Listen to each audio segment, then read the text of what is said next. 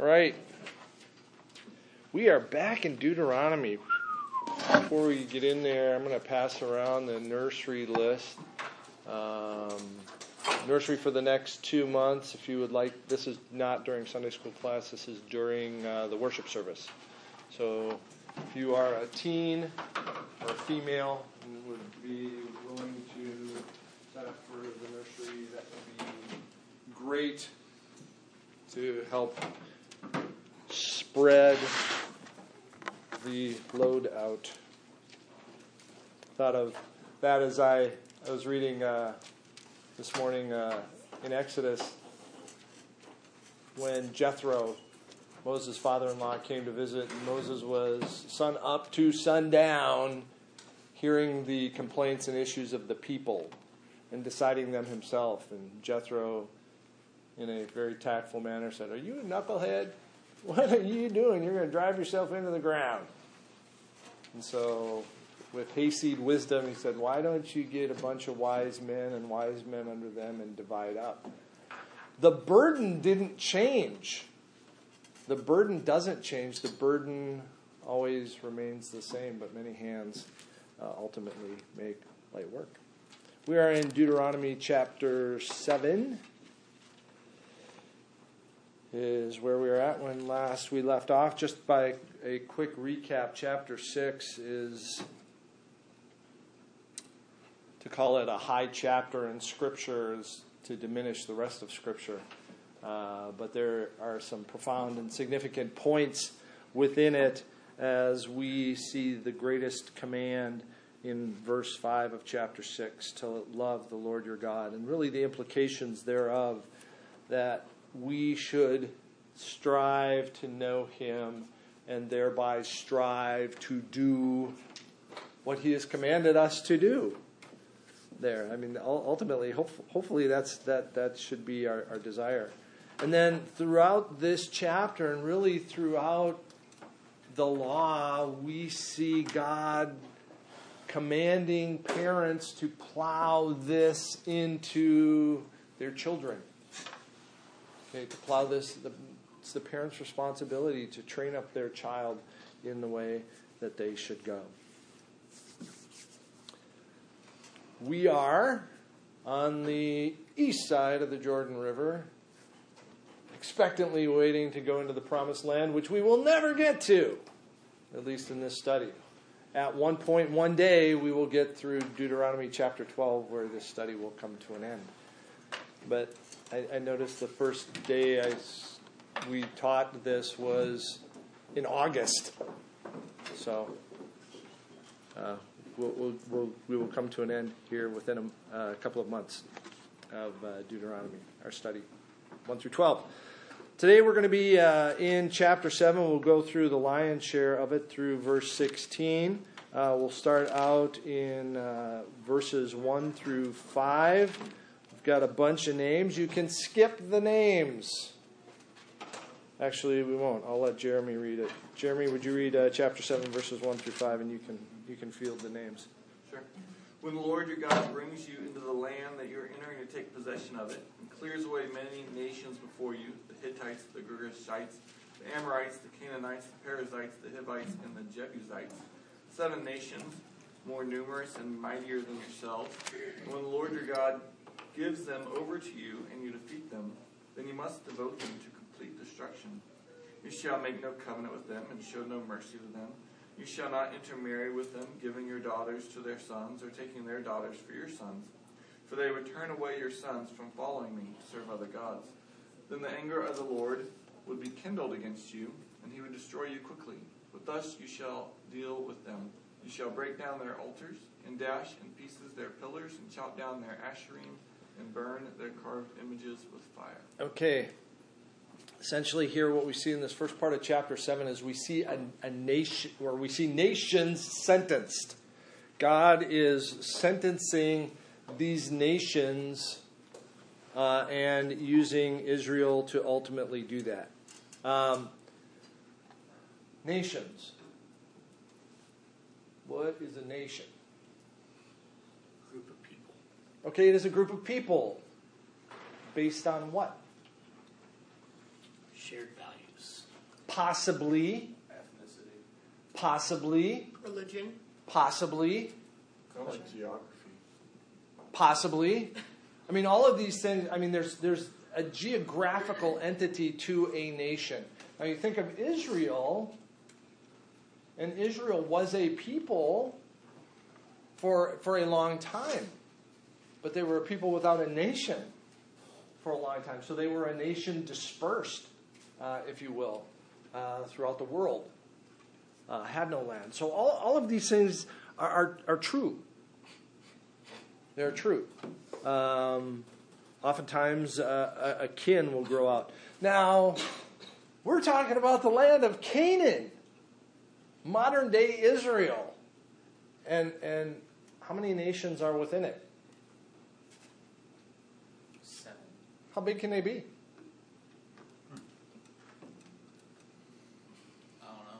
Bigger than Israel.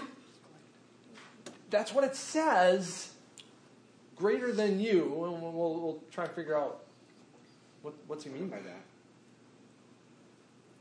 that. But they can be very big. And a lot of times they're just cities. You know, cities with walls around them. Okay, maybe a multiplicity of cities of this same people group.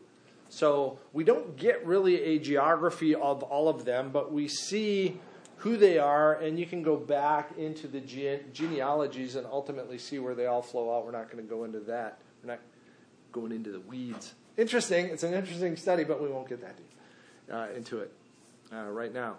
Um, but they are more numerous than Israel. I mean, how, how big is Israel at this time? Big. A lot of people. I would argue millions, maybe the low millions, single-digit millions, probably. Probably. Um, how many left Egypt? Numerically, anybody remember? six hundred thousand men. This is what Scripture says. six hundred thousand men. And so typically, you know, it's not, we're not going to get, no, they they probably meant men. Uh, there as opposed to all the people. So how many women would there have been? Probably six hundred thousand women. How many kids?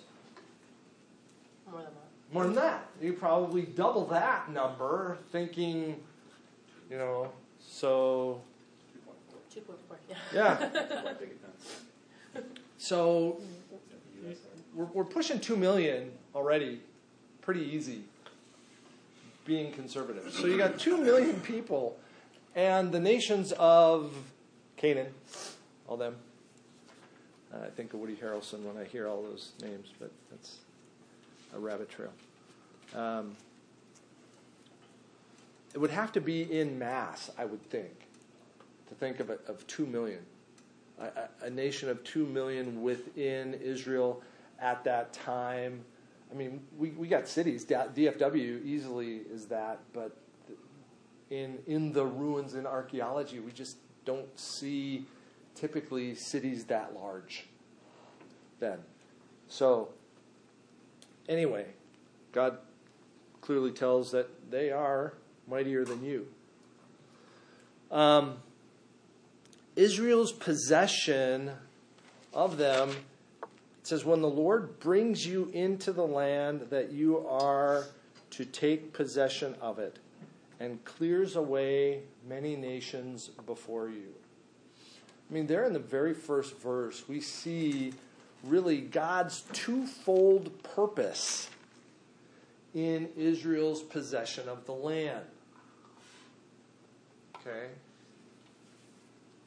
God has a twofold purpose. Oftentimes, we simply think of one aspect of the work that God is doing.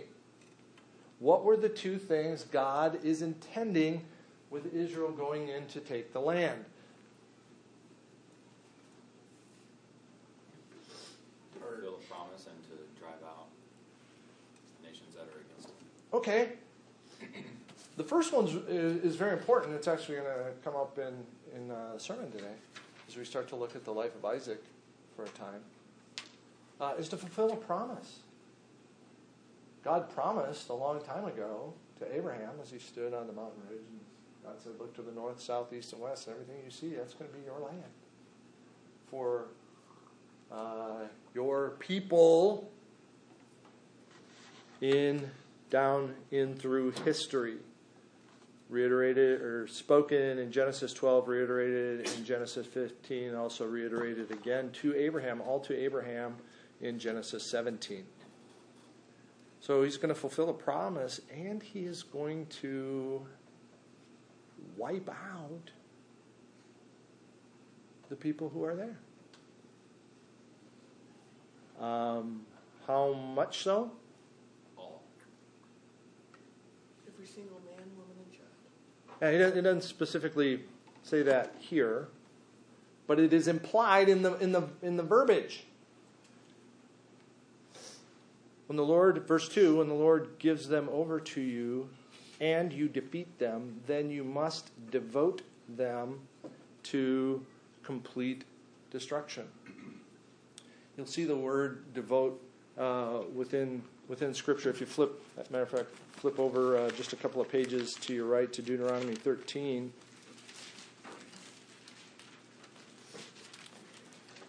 God talks about devoting people within your own nation to complete destruction.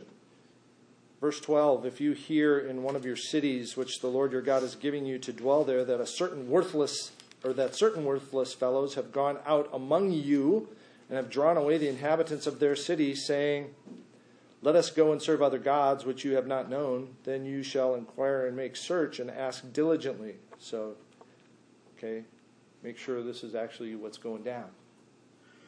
Investigate.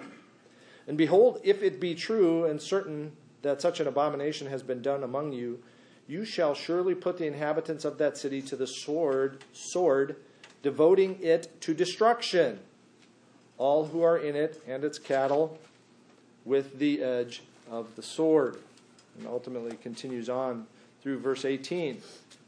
You know, God commanding this to them. Verse seven. I'll continue. Verse seventeen. "None of the devoted things shall stick to your hand, that the Lord may turn from the fierceness of His anger." I think of Achan. None of the devoted things shall stick to your hand. Achan, in the Battle of Jericho, who stole the wedge of silver and kept some other things to himself. God devotes it to destruction. He means complete. And so when you see that word devoted to the Lord, it means a complete destruction when we see it in Scripture here. Um, there's another time, if a man makes a vow to devote something to the Lord, he cannot redeem it back. How important are your vows? Very important. Leviticus twenty-seven twenty-six speaks of that. If you devote a thing to the Lord, it cannot be redeemed back. And we see that play out horribly in Judges, when Jephthah is going up against the Ammonites.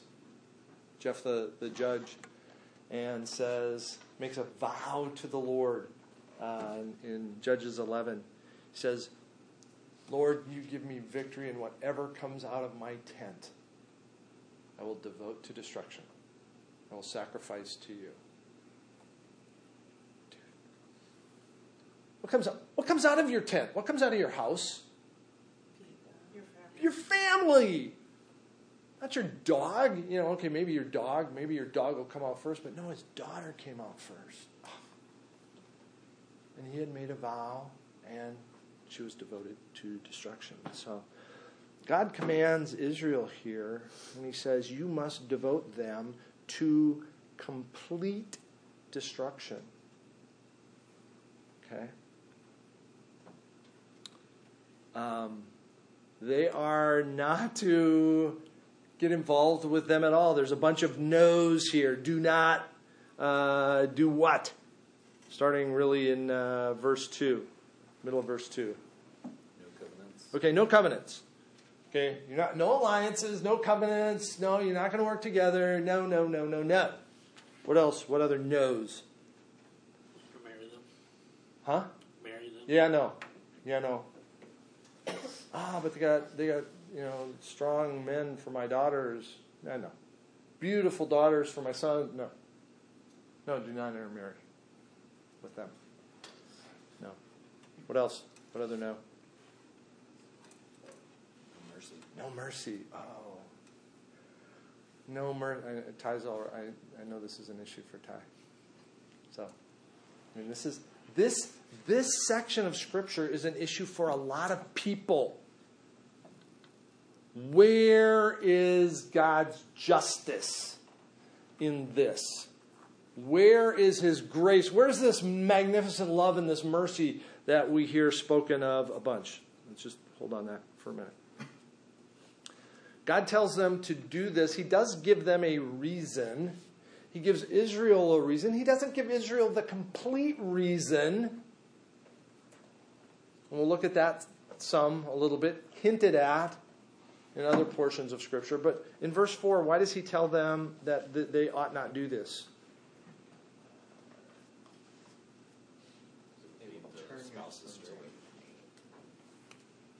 Turn the, turn the people away, what'd you say?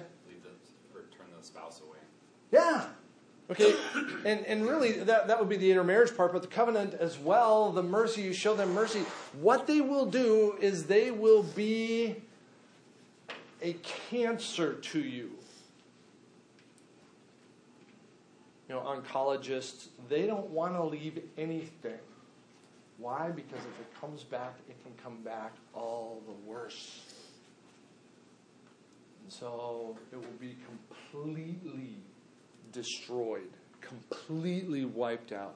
Why? Because God tells them, they will steer your hearts away. Not that they might, they will.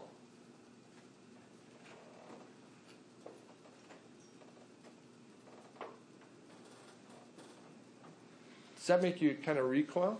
I don't want to do that.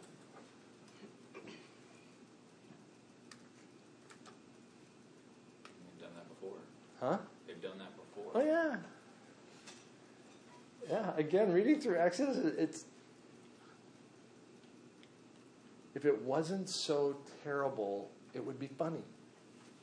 Oh, Lord, we're going to follow after you. We're going to do whatever you say. Grumble, grumble, grumble. Ah, complain. Why? How come? You know, like one chapter later, they will turn you away, steer you away, and God's anger would then be turned toward you. God says, destroy all of their religious stuff. Destroy all of their religious stuff. Why?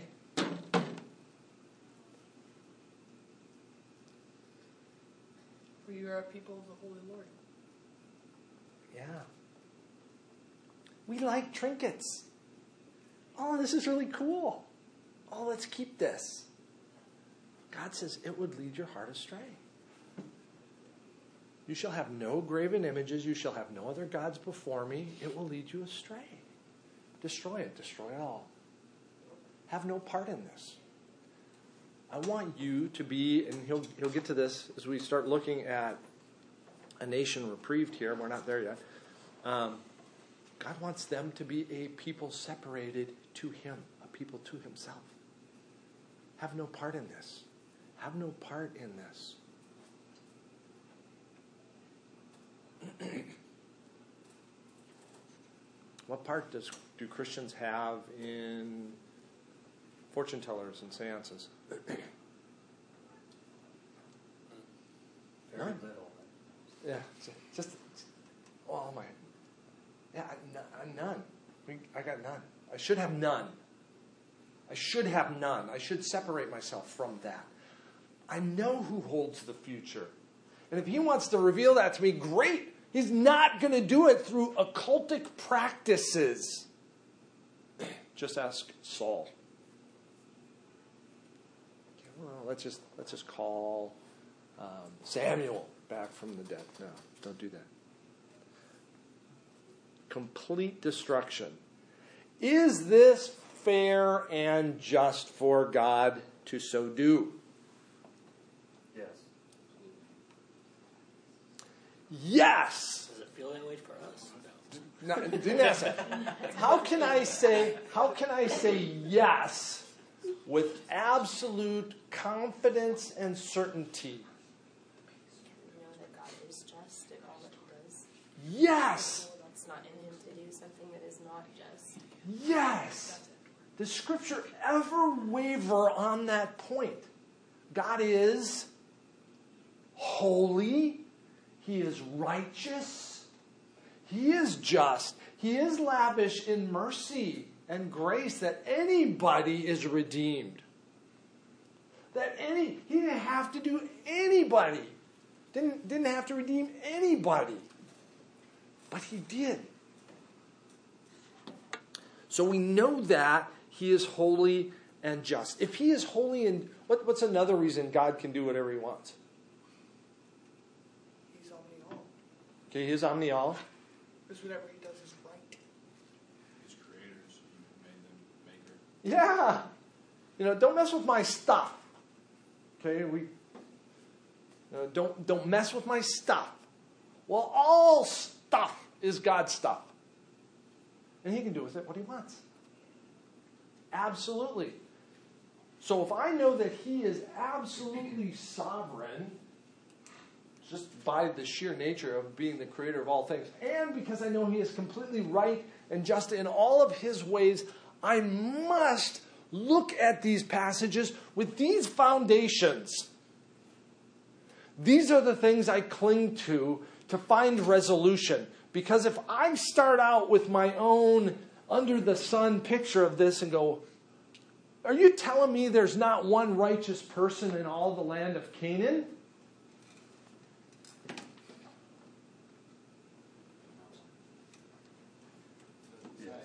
There probably is, but there well, you can find one. There is none righteous. No, okay. Are there any that seeks after the living God?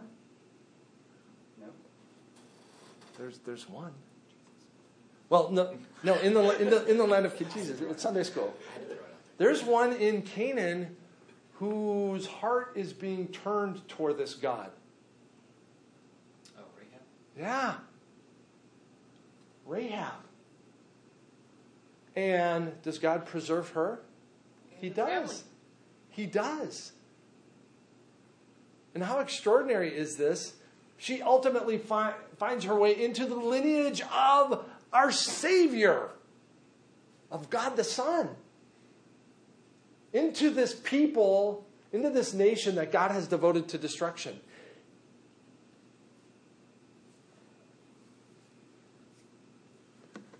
Why is God wanting these people wiped out?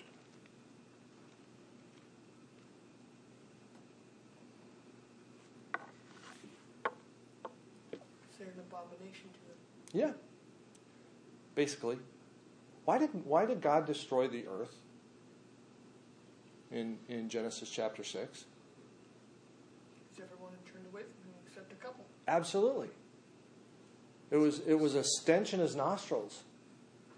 So much so that he regretted that he had made man.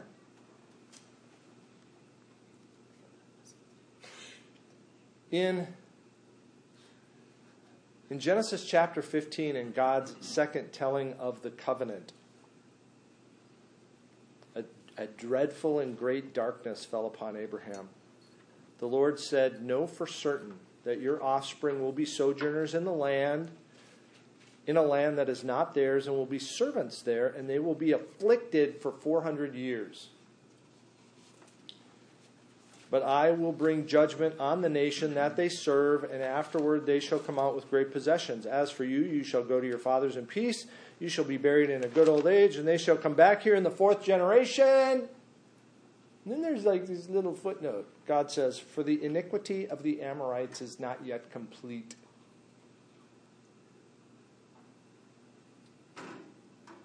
The iniquity of the Amorites is not yet complete. Guess what? It is now. It is now.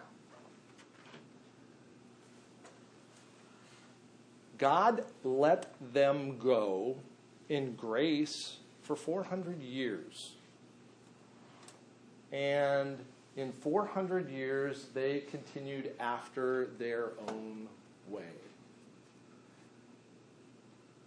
So bad that God is going to devote them completely to destruction. Are there worse things than death? Physical death? Physical death. Are there worse? Yes, absolutely. Give me, give me something that's worse than death. Physical death. That's so, eternity apart from God is much worse. So if I live a, a, a fat and wonderful life on this earth, and motorboats and ski boats and golf vacations and skiing and and scuba diving, and and I die and go to hell. What is all of that stuff? It's nothing. You know, I, I believe, I, I can't say I have a conviction, uh, I believe Scripture points to an age at which God will hold each one accountable for the decisions that they make. Before that, I, I believe his grace covers them. I won't, I won't get into that in great detail right now. If you want to talk later, we can. How merciful for the children to be taken, if, if it is true that they are then taken to heaven to be with him, as opposed to grow up in corruption and to have their hearts turned away from the living God.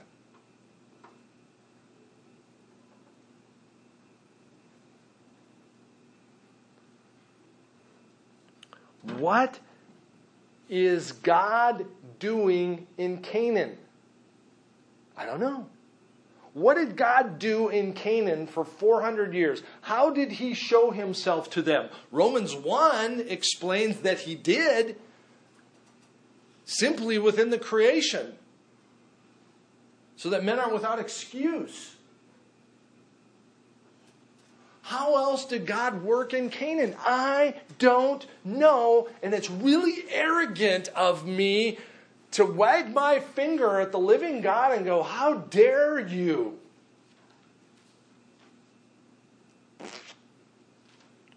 Wipe them out. Our, our little human hubris, you know, we that... that we would stand up to God and put our hands on our hips and go, really?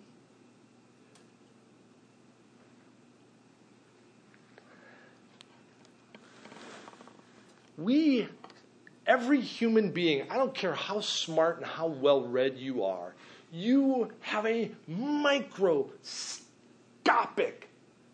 understanding of all that God is doing in Wichita Falls. With your spouse, with your children. I don't know. I, I live with my daughters. What's God doing with them? I don't know. I don't know, because he hadn't told me. So it is, it is very arrogant, very arrogant of us to rise up against the living God here and go, is that fair? Any any reattacks on that before we move on? Go ahead. And it's very easy to say that when you have a proper understanding of who God is, and I mean, yeah, exactly who he is. But for someone who just is exposed to that portion of Scripture and doesn't know who God is, it's it seems like a schizophrenic. Well, there's. Can I take a crack at that? Please. Um, there's two. First of all, you can't, with a with an unredeemed heart, you can't understand the word anyway, and you're going to, and you're a rebel against God in that state anyway. But um, let's see. says you have to start. There's theo, theocentric and anthropocentric. That means you either start. You start with like anthropocentric. I start man. with me. Start with man. I start with me, and I start and I judge God, and I judge other people right. and everything around me. But I started with me. Biblically, you start with God and see what He says about Himself, mm-hmm. and what He says about us. Right. And that's the only way you can understand the creation reality is if you start with who God is, what He tells us who He is, and who we are in relation to Him, whenever, what His purposes are, and all that. Whenever a natural disaster happens, or even a man-made initiated disaster that that takes hundreds of lives, or maybe tens of dozens of lives, what's the first question that comes out in the news? Where do you do it? Where is God? Why? Why? Why did this happen?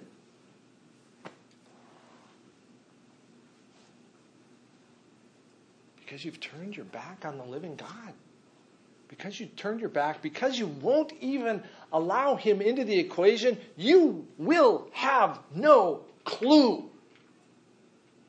You won't. It just looks unjust. It just looks capricious. And all, all, the, all the people in this story, like you said, were condemned, already, condemned to hell already, but for God's grace. Um, so it's it's it's um, what is it? Like the story is worse than you first presume. What's that? The story seems to be worse than you first presume. Yeah. And I thought they were condemned. All, oh, it's worse than the death. Yeah. Oh gosh. But then you consider uh, biblically, if you're going to go with what's the worst thing, it's the uh, cross. It's Christ, as far as um, evil of men or, or uh, yeah. um, injustice. Yeah. Injustice. Uh, Crucifying God. Yeah, it's not good. I think it's hard, too, though, like, especially now, is because you can read those passages and you can see that today. Islam's trying to do that.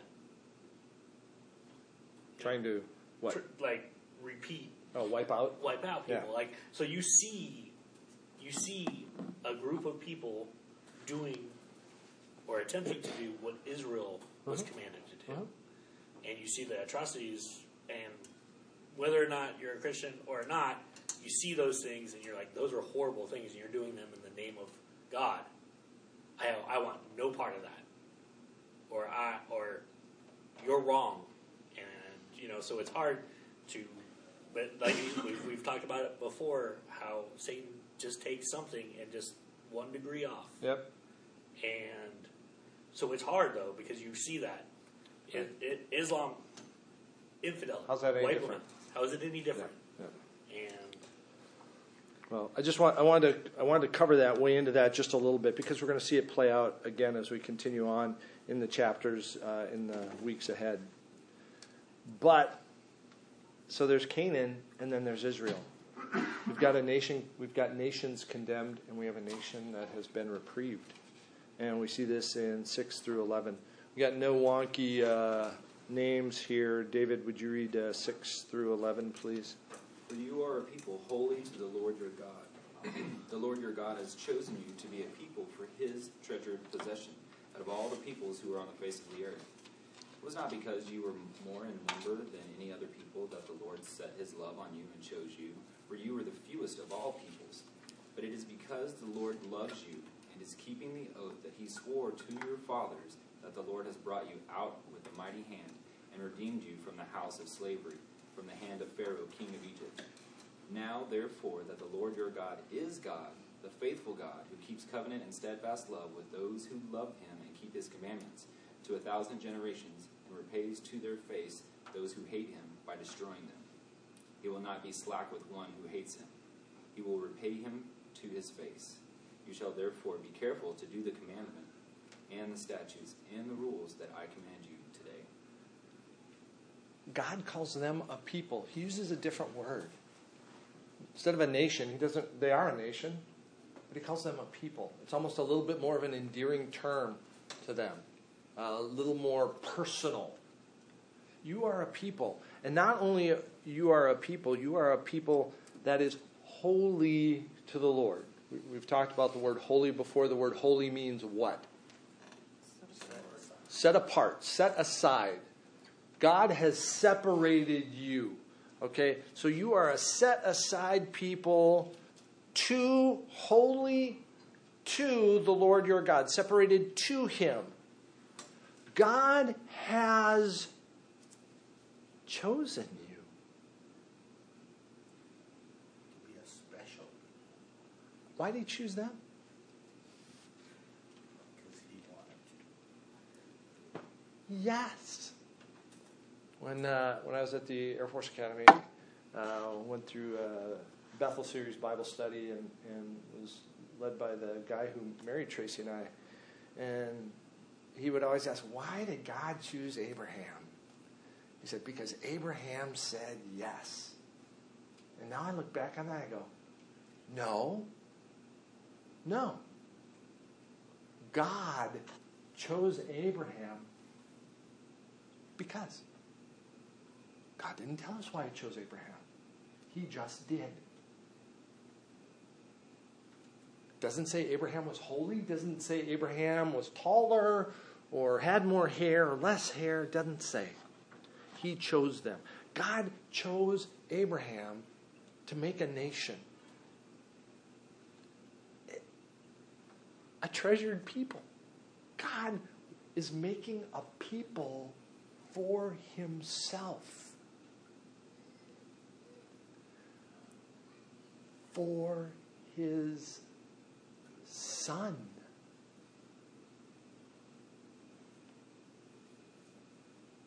Go into the New Testament, we see that God is preparing the church. No, Christ is preparing the church to present it wholly to himself without spot or blemish. Ephesians chapter five. God has always, in his creatures, desired those he could lavish his love and grace upon. That would be a treasure to him. Out of all the peoples on the face of the earth. Now, Was Israel, was, was this relationship between God and Israel to stay between God and Israel? No. No. How do you know that? He says it. Okay. He says it. You know, in, in Genesis chapter twelve, I am going to bless you, Abraham, that you would be a blessing to all the nations of the earth. Okay, it is as I love God in my relationship with God that that then spills over and allows me to love others. It's because of this relationship I can then love others. Because of God's relationship with Israel, Israel is thus to be a blessing to all of the nations. And we see through God's word that the Gentiles are supposed to come and know that, know him too.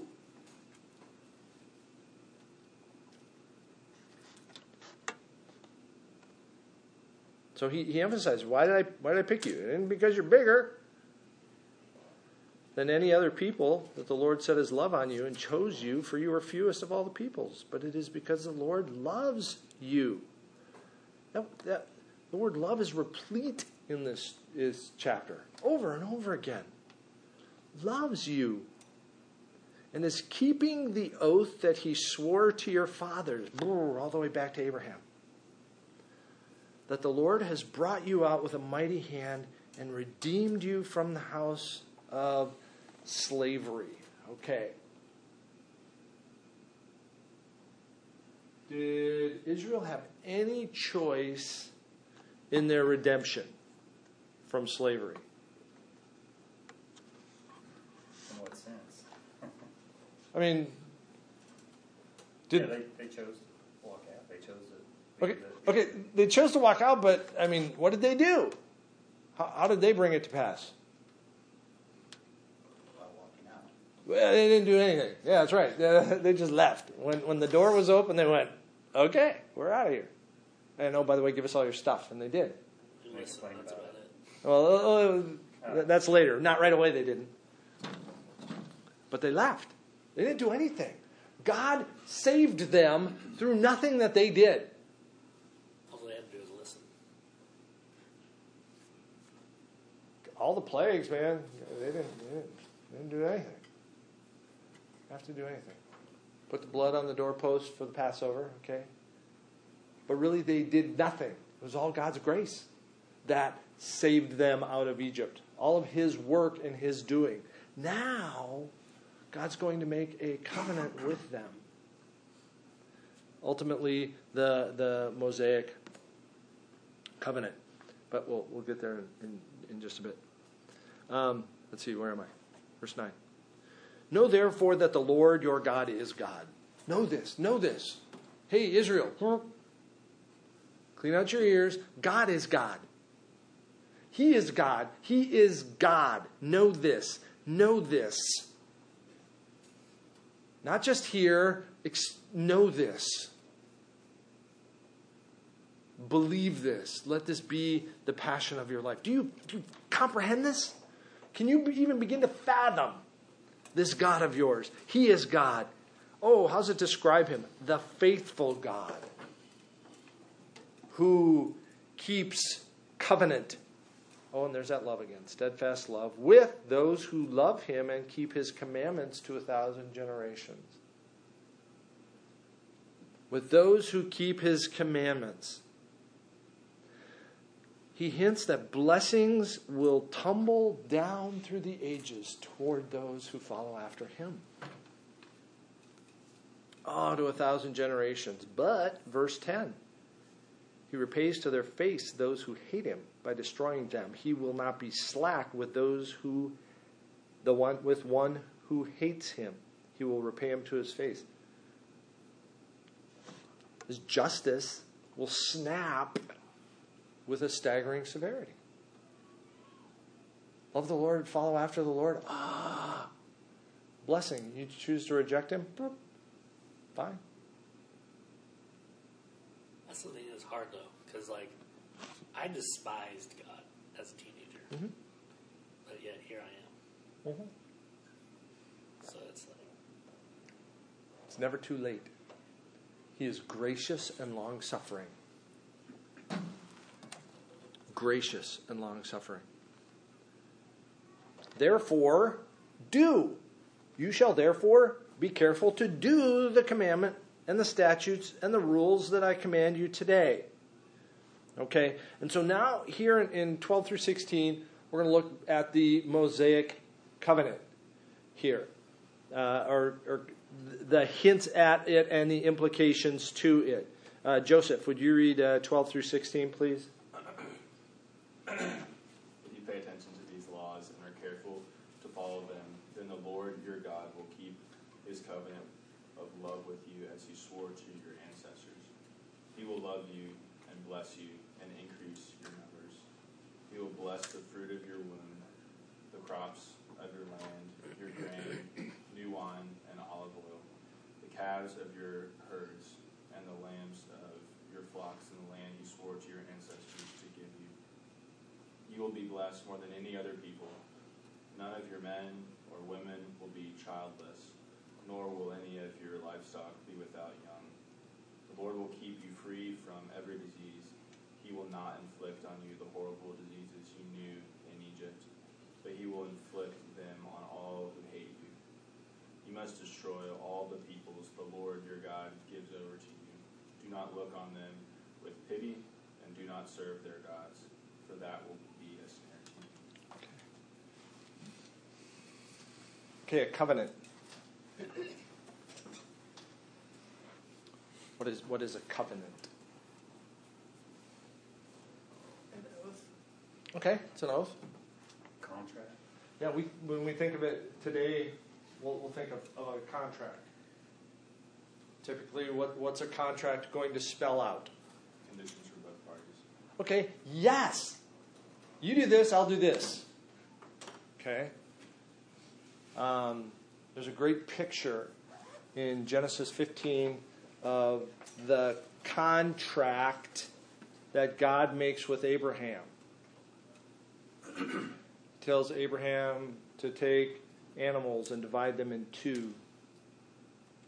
Okay, and typically, both parties of the covenant will walk through the, the separated animals as the pact between the two of them. You know, essentially, let this be to either one of us if we break the pact here. But Abraham's gaunt. He's in a deep sleep as he's seeing this vision. And God alone, a fire pot, God alone goes through the animals. God is saying, I am making a covenant with you, and it will come to pass regardless. It's a unilateral covenant. God alone will fulfill this covenant. The Abrahamic covenant. The Davidic covenant, that there will be a king on the throne of Israel, has nothing to do with Israel. God says it will be so. Oh, man, they don't have a king anymore. You're right, they don't. Oh, yes, they do. Yes, they do. Reigns in heaven will reign again on the earth in Jerusalem. But there are some covenants that God has made that are two-way, and this is one of them. The Mosaic covenant, the law, is a two-way covenant between Israel and God. Please. Just one neat addition to that uh, picture in Genesis fifteen. I heard it uh, one time that the, the animals can be cut in half is a picture of the curse of the covenant, kind of like you mentioned, that if you, uh, if I don't fulfill my end of the covenant, my condition, uh, then may I be cut into pieces as these are cut into pieces. Um, but there's a picture in the, in the way that Moses, not Moses, Abraham not walking through it, that God is saying, if I don't keep my end of the bargain, may I be cut into pieces. But by the way, if you don't keep your end of the bargain, may I be cut into pieces. And there's an amazing picture how we didn't keep our end of the bargain, and then he was cut into pieces two thousand years ago. Oh, wow. Uh,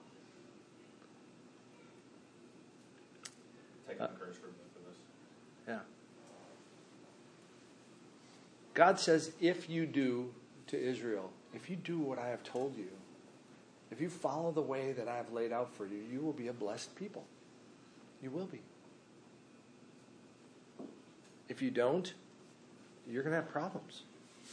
He promises that if they follow them, follow after him, they will be multiplied as a people.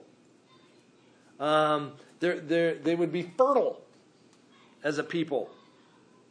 Uh, the ground would bring forth crops. Herds would grow. You would be, you would be blessed. You will be blessed if you follow after me. If they are obeying him to be justified, that is not what God is saying. Their faith is going to move them to obedience, to believe and trust him. Still, their faith will justify them. More on that later. But if they don't, all of the sickness of Israel is going to come back on them. The sickness of the land, the curses of the land, more curses uh, in there, uh, in the law that we'll look at as we go along. But the Mosaic covenant is a two-way covenant. And, and Israel's going, yes, yes, we will do this. Yes, we will follow after you. They say this in Exodus chapter nineteen before God gives them the Ten Commandments. Yes, we will obey all that you say. Yes. Hack. Start your watches. You know, it's that fast. How long can you hold your breath for? About as long as Israel can follow after the living God. About as long as... you can follow after the living God. Very good. Apart from Christ, we can do nothing. Nothing. And again, he reiterates here in verse sixteen, show them no pity. Do what I have commanded you. Clean them off of the land. and you will be blessed. Otherwise, it will be a snare to you. Just some things that that encouraged me. Uh, I hope I hope encourage you. Hopefully, you'll have other other takeaways as well. Um, God's justice will prevail among the nations. It's going to prevail in the United States too, and that could be a scary thing. God, yes, works with individuals. Yes. God works in, in church bodies. Yes. God works in nations. Yes. God still is the one who sets up rulers and authorities and gives them the responsibility to govern justly. Yes. And God will hold nations accountable for justice on this plane in accordance with God's standard. So, man, we should, that should impel us to be a praying people, both for our nation. I know Dave Flink prays for his nation, Chile. He loves Chile. He's an American. He's a Minnesotan. But he he prays for Chile. You know, that we would be a praying people for our nation, for our missionaries, and for other nations as well. Um. As we have had grace lavished on us, man, we ought to be a people of thanksgiving. When? Uh, November twenty-fifth. No, all the time. I mean, we should have thanksgiving often throughout the year. You should be thankful. You should drip thankfulness. Um, keep a record.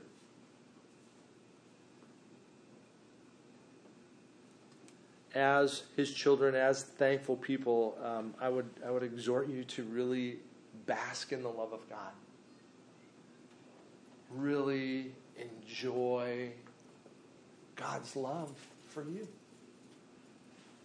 Chosen, a treasure. Ah, oh. you get, you got nothing.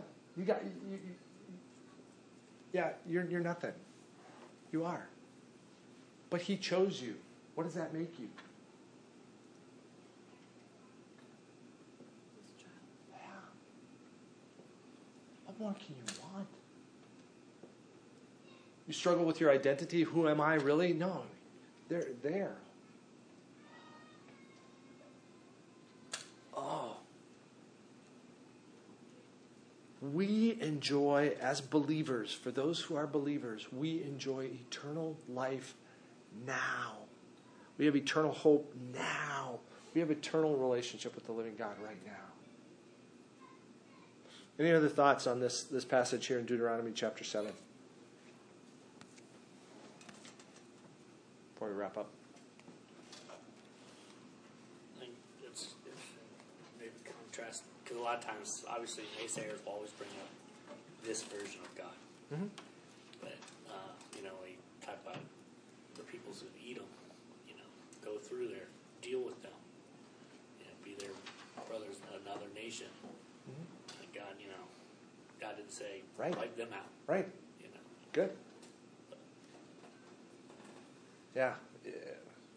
We're very, those opposed to the living God are very selective, and they want you to doubt his word.